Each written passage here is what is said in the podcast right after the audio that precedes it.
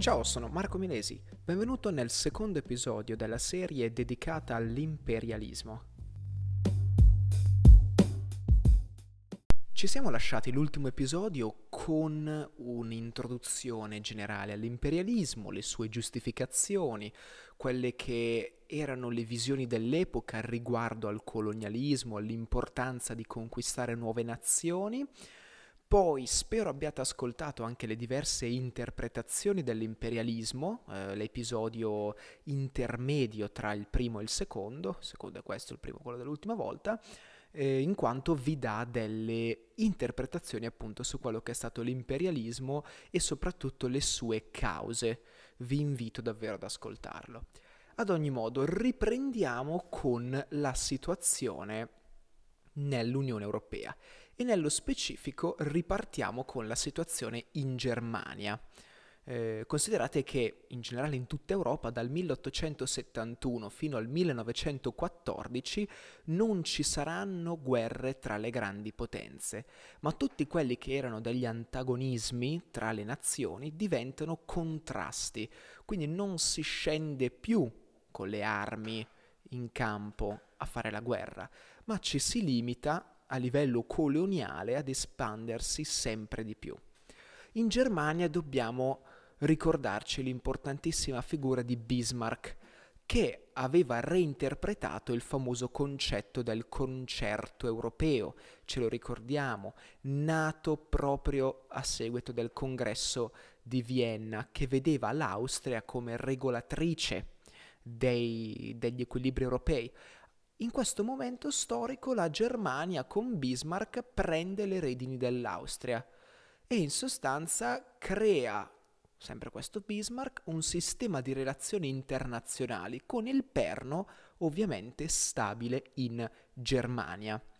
Tra i vari patti ricordiamo il patto dei tre imperatori, rinnovato nel 1881, la duplice nel 79, poi triplice nell'82 alleanza e il trattato di controassicurazione del 1887. Le cose cambiano un anno dopo, cioè nel 1888, quando sale al trono l'imperatore Guglielmo II, che è contrario a questa politica di equilibrio di Bismarck. Bismarck a questo punto, non avendo più un terreno fertile attorno a lui, decide di dimettersi, siamo nel 1890, quindi eh, due anni dopo, e eh, Bismarck di fatto eh, dà spazio a Guglielmo II. Guglielmo II eh, prende le redini di Bismarck, nasce il nuovo Kaiser, anzi viene eletto il nuovo Kaiser, eh, che appoggiato dall'esercito e dai grandi gruppi industriali avvia tutta una ehm, politica di una politica sì chiamata Weltpolitik, ovvero una politica colonialista tipica della Germania e avvia un vero e proprio Neue Kurs, anzi senza la R moscia, vabbè, ad ogni modo, un nuovo corso di Weltpolitik, un nuovo corso di politica estera mh, mm, tedesca, caratterizzato da un'aggressiva politica di potenza, dal desiderio di inserire la Germania nella lotta per le colonie sia in Asia che in Africa Ora, perché si definisce un nuovo corso? Perché in sostanza rispetto a quanto fatto da Bismarck non viene rinnovato il patto dei tre imperatori e nemmeno il trattato di controassicurazione. E eh, si parla di Weltpolitik nello specifico in quanto la politica estera tedesca si basa sempre sulla situazione europea, non come quella inglese e russa che spesso esula dalle questioni europee. E ricordiamo le parole del ministro degli esteri Bernard von Bulow, eh, tra l'altro anche cancelliere dal 1900 al 1909, che disse non vogliamo fare ombra a nessuno, ma anche noi esigiamo il nostro posto al sole.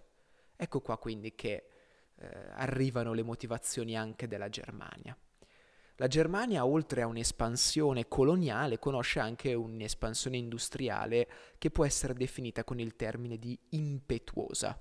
Diventa letteralmente la locomotiva economica dell'Europa. Settori trainanti sono quello carbonifero, siderurgico, chimico, elettrico e ottico. Considerate che la loro produzione manifatturiera supera quella francese e inglese e la marina mercantile diviene la seconda al mondo. Tra i vari ministri ricordiamo l'opera di Alfred von Tirpitz, dal 1897 ministro della Marina. Lui sviluppò la cosiddetta teoria del rischio, che teorizzava, che mm, si spiegava semplicemente con questa frase. La flotta militare tedesca deve raggiungere in vent'anni i due terzi di quella inglese. Teoria del rischio, così che se gli inglesi ci avessero attaccati avrebbero trovato dav- davanti una flotta comunque pari a due terzi della loro. Quindi più di tanto non un rischio così grande, un rischio che più di tanto non è grande. Ecco qua quindi la teoria del rischio, sviluppata, ricordiamoci, da Alfred von Tirpitz, ministro della Marina. I mari, non a caso si parla di marina, i mari acquisiscono un valore strategico. Considerate che i maggiori stati, tra tutti ricordiamo l'Inghilterra, investono per la marina risorse superiori a quelle destinate all'esercito di terra e di aria. Capite? Il dibattito eh, sulla stampa in questo periodo verte su eh, due alternative fondamentali, ovvero spese militari supportate dai nazionalisti oppure delle riforme sociali sostenute dai, dai socialisti e dai radicali. Purtroppo eh, gli accordi tra gli stati a livello commerciale, a livello economico, a livello coloniale sono segreti secondo il principio dell'arcana imperi. Non vengono informati né i parlamenti né la pubblica opinione. Di conseguenza è un periodo in cui sì, la pubblica opinione si sviluppa, i parlamenti discutono, ma di fatto non sanno a fondo ciò che accade. E l'Europa con il tempo arriva ad essere sempre più divisa nettamente in due blocchi. Da una parte la triplice alleanza Germania, Austria e la nostra Italia.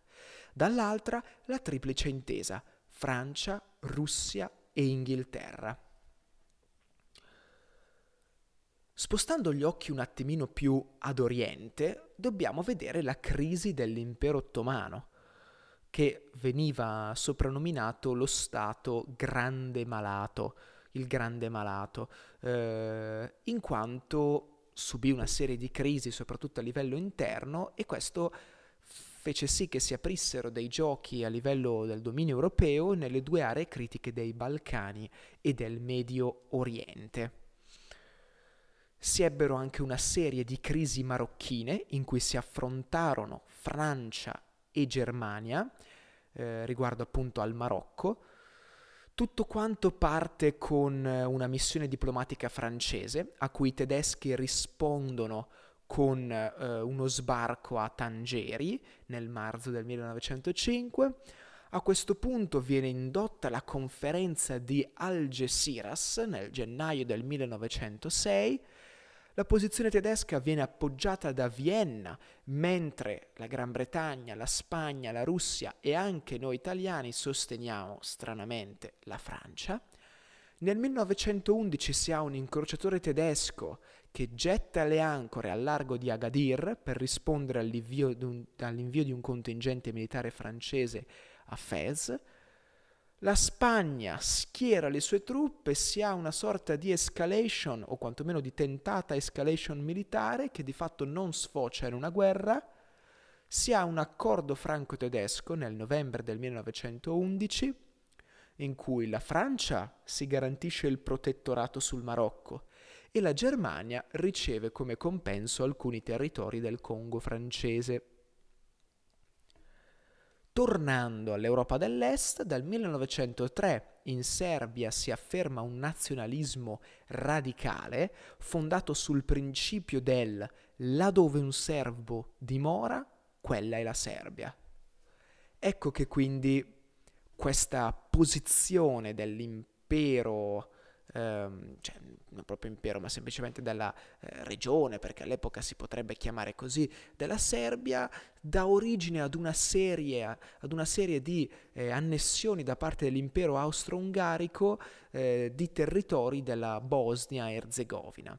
Si ha la prima guerra balcanica, combattuta dall'impero ottomano contro la Serbia, il Montenegro, la Bulgaria e eh, la Grecia, che termina con il Trattato di Londra, in sostanza l'impero ottomano cede quasi tutti quanti i suoi territori europei e successivamente a seguito di dissensi non più riguardo eh, i Balcani o perlomeno non, non più riguardo la Serbia, bensì riguardo la Macedonia, si ha la seconda guerra balcanica che termina con la pace di Bucarest. Gli interessi a questo punto degli europei in Medio Oriente e Nord Africa per tutto quanto il XIX secolo sono di natura principalmente strategica. E chi, secondo voi, tra tutti se non l'Inghilterra, si prende proprio eh, il punto più strategico? Già gli inglesi possedevano eh, lo stretto di Gibilterra e attualmente, cioè attualmente in questo periodo, riescono anche a eh, non proprio conquistare l'Egitto, perché di fatto non si parla di conquista eh, dell'Egitto, però si parla del famoso canale di Suez. Considerate che il canale di Suez venne eh, realizzato grazie a degli investimenti di capitale, pensate, pari a 200 milioni di franchi, suddivisi in 400.000 azioni di 500 franchi ciascuna. Di conseguenza quest'opera fu in qualche modo acquisita all'inizio dalla Francia. 17 novembre del 1869 abbiamo dei tecnici francesi che inaugurano il canale di Suez, ma poi sono gli inglesi a rilevare ehm, gran parte delle quote circa il 44% per ben 4 milioni di sterline.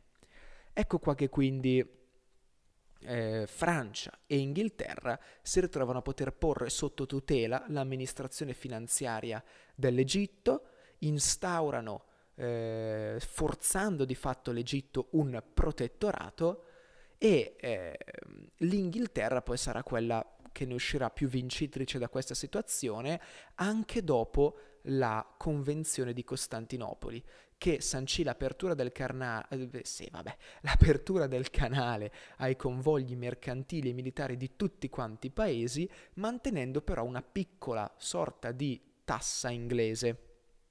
Di conseguenza gli inglesi ancora al giorno d'oggi guadagnano dal canale di Suez. Ecco che quindi eh, questa del canale di Suez è eh, una tra le tante tra i tanti punti strategici degli inglesi sulla via fino all'India, fino a Bombay in India. Considerate che sul tragitto eh, gli inglesi possedevano Gibilterra, Malta, Cipro, canale di Suez, Aden e Bombay stessa, dove arrivavano poi in India. Nel 1807, parlando di Africa, viene proibita anche in Inghilterra la tratta degli schiavi, viene abolita la schiavitù in Brasile. Considerate che fino agli anni 70 il controllo europeo in Africa si, limit- si limitava ad alcune regioni costiere, alcuni empori e basi di appoggio per la via alle Indie. Ma con il tempo si inizia a delineare si iniziano anzi a delineare una serie di progetti sempre più definiti e sempre più ambiziosi che prenderanno il nome di Scramble for Africa, ovvero di eh, azzuffa per l'Africa, di eh, conquista particolarmente aggressiva dell'Africa da parte delle nazioni europee. Questa Scramble for Africa è parte del prossimo episodio, di conseguenza vi ringrazio per avermi ascoltato e niente, ci vediamo nel prossimo episodio. Ciao!